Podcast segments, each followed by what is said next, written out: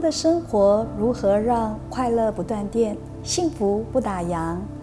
欢迎来到哈佛神学院的实习生，我是《on 幸福哦烦恼》的节目主持人，幸福安居。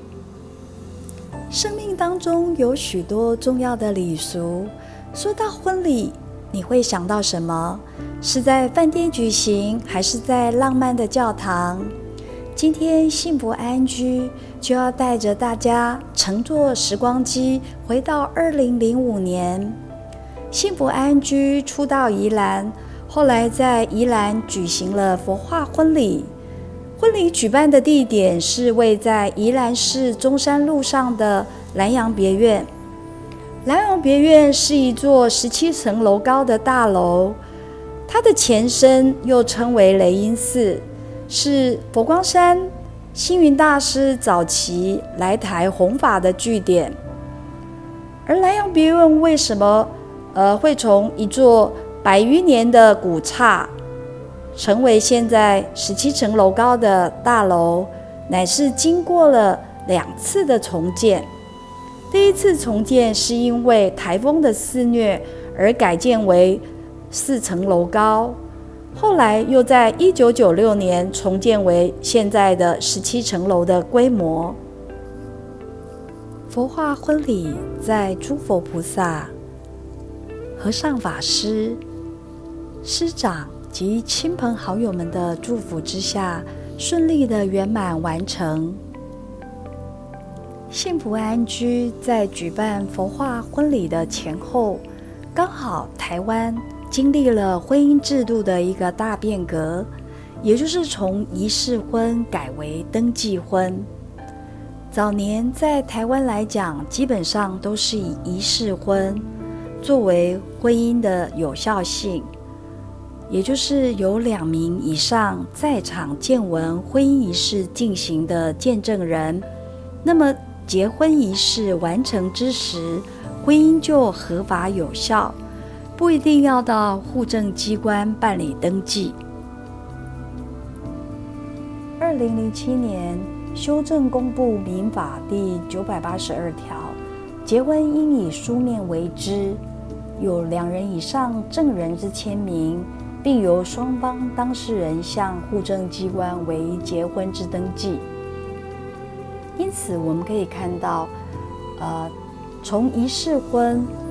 改为登记婚，更侧重婚姻的一个实质的效力。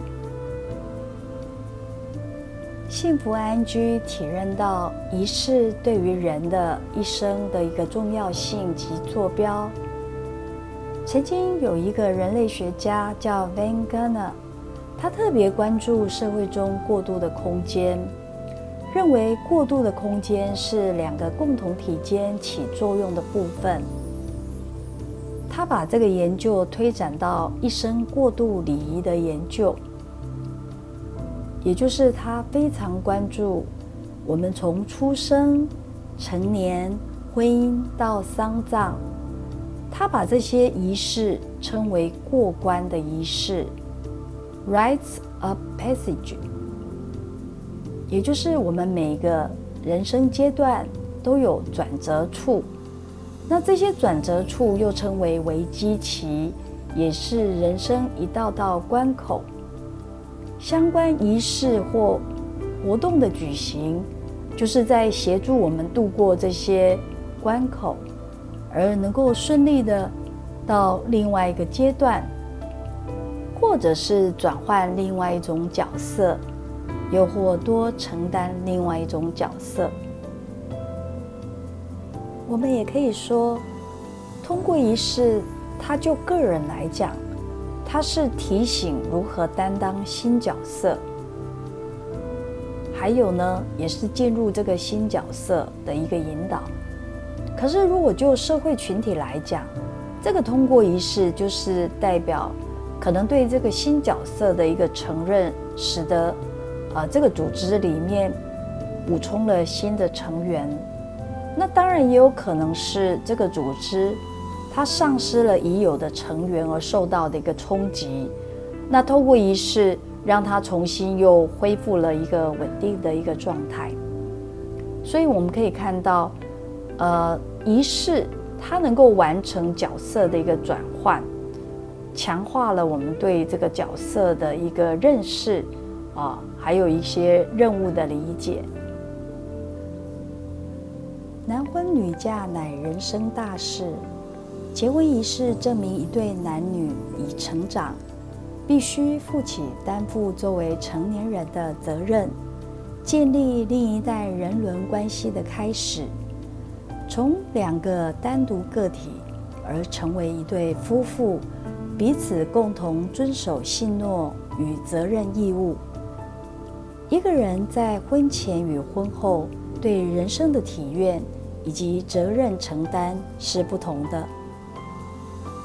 婚礼一般由男女相结合，这是一种世俗的家庭。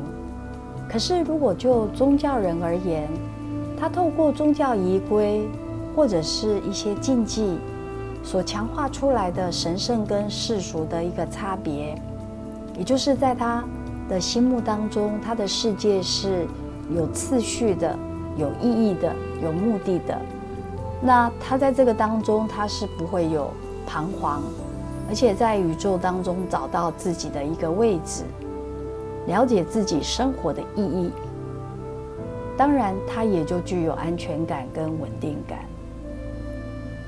每一个婚姻，事实上也都必然包含着张力跟某种危机，所以借由举办通道仪式，它能够具有这样的一个稳定感。希腊人称婚姻为圣化，而婚礼就是盛世。佛化婚礼是由婚姻主体的善男子与善女人相结合，因为具有佛教信仰，以佛法僧三宝作为他们人生方向的指引，能够净化情感及婚姻，成为佛化家庭。佛教信仰的在家居士，他能够在生活当中。守五戒、净化人心、社会这样的一个基本生活模式，并且能够将佛教思想跟生活融合在一起，将作为一个宗教实践者，也就是佛教信徒的思想、言论跟行为的一个具体化。而在家居士，他透过皈依三宝、受持五戒、广结善缘。缔结美满姻缘的佛化眷属，在佛堂举办的佛化婚礼，也就是在宗教场所。宗教场所一般位在我们日常的生活区域之内，可是它与商店跟饭店呃为邻，可是它却与这些地方不同，也就是宗教场所都有一道围墙或者是墙壁。跟周围的事物分割开来，也就是把这个空间的连续体人为的切断，产生两种截然不同的存在模式，也就是区分世俗与神圣。梅恩根呢，他把一切通过仪式划分成三个阶段：分离、过渡、聚合。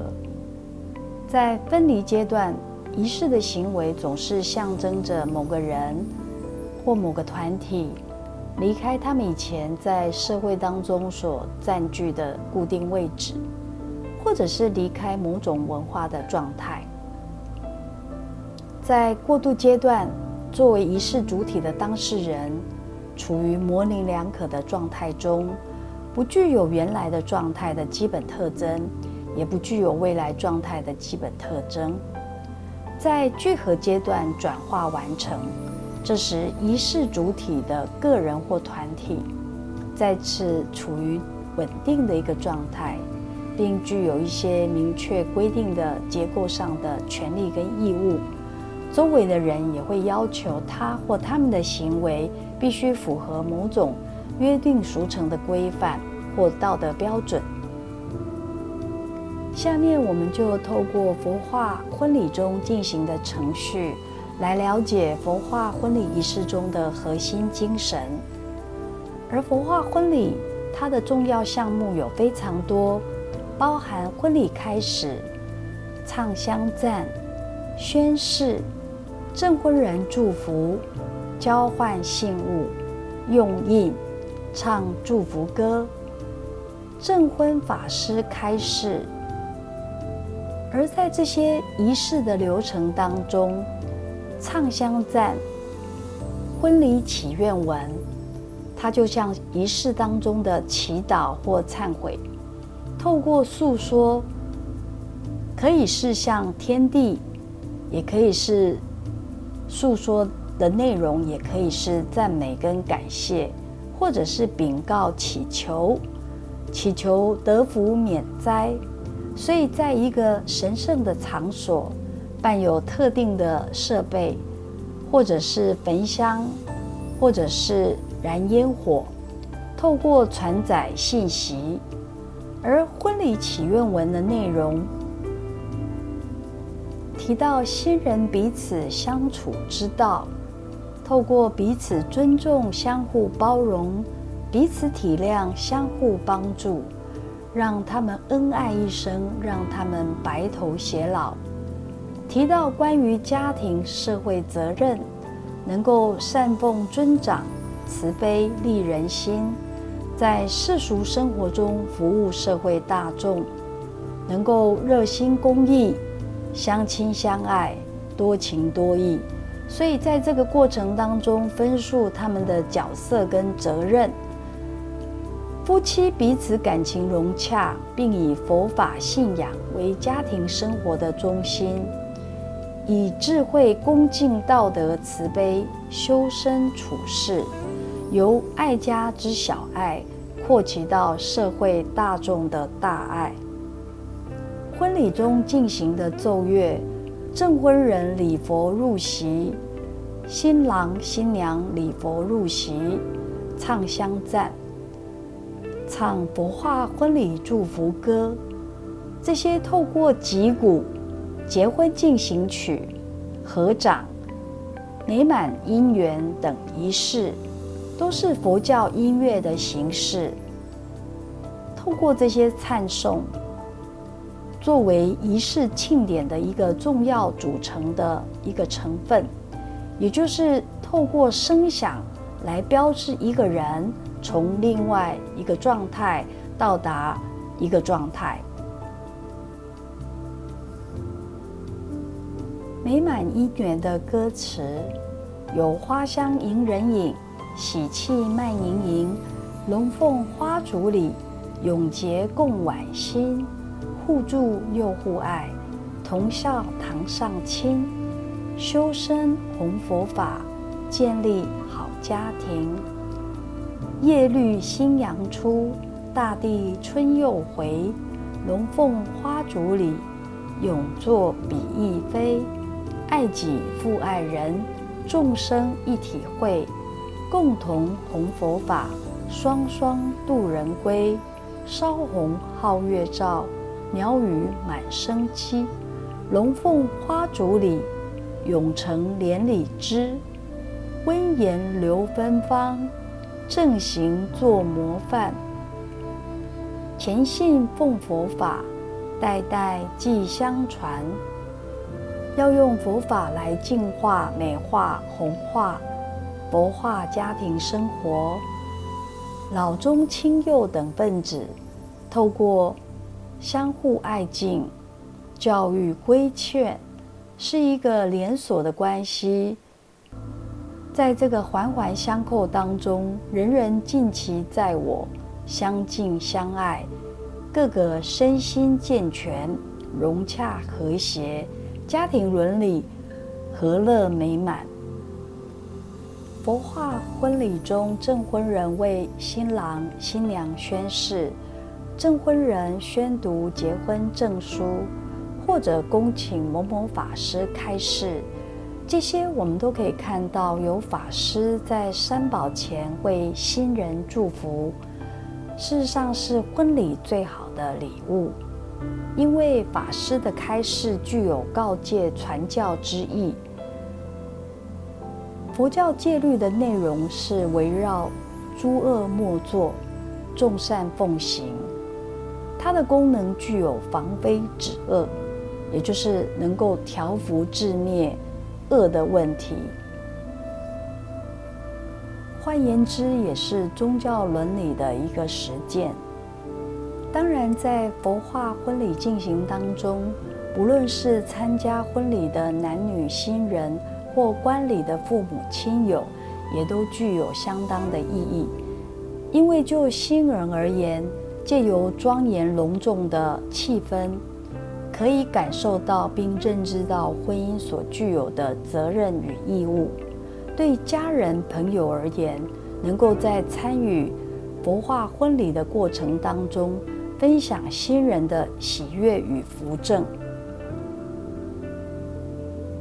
证婚人问话宣誓：证婚人问话，新郎某某某，新娘某某某，今天你们在三宝佛祖座前，双方家长及诸亲友之前，愿意缔结良缘，结为夫妻。有几句话问你们。应当至诚回答。新郎某某某，你今天愿意迎娶新娘某某某为妻？你对她的爱心是出自内心真实的爱意吗？新郎答是。新郎某某某，你既迎娶新娘某某某为妻，你对她的爱心能永远不变吗？新郎答：“是。”新郎某某某，你既迎娶新娘某某某为妻，你能永远负起做丈夫的责任或义务吗？新郎答：“是。”新娘某某某，你今天愿意许配给新郎某某某为妻？你对他的爱心是出自内心真实的爱意吗？新娘答是。新娘某某某，你既许配给新郎某某某为妻，你对他的爱心永远不变吗？新娘答是。新娘某某某，你既许配给新郎某某某为妻。你能永远负起一位贤妻良母的责任吗？新娘答是。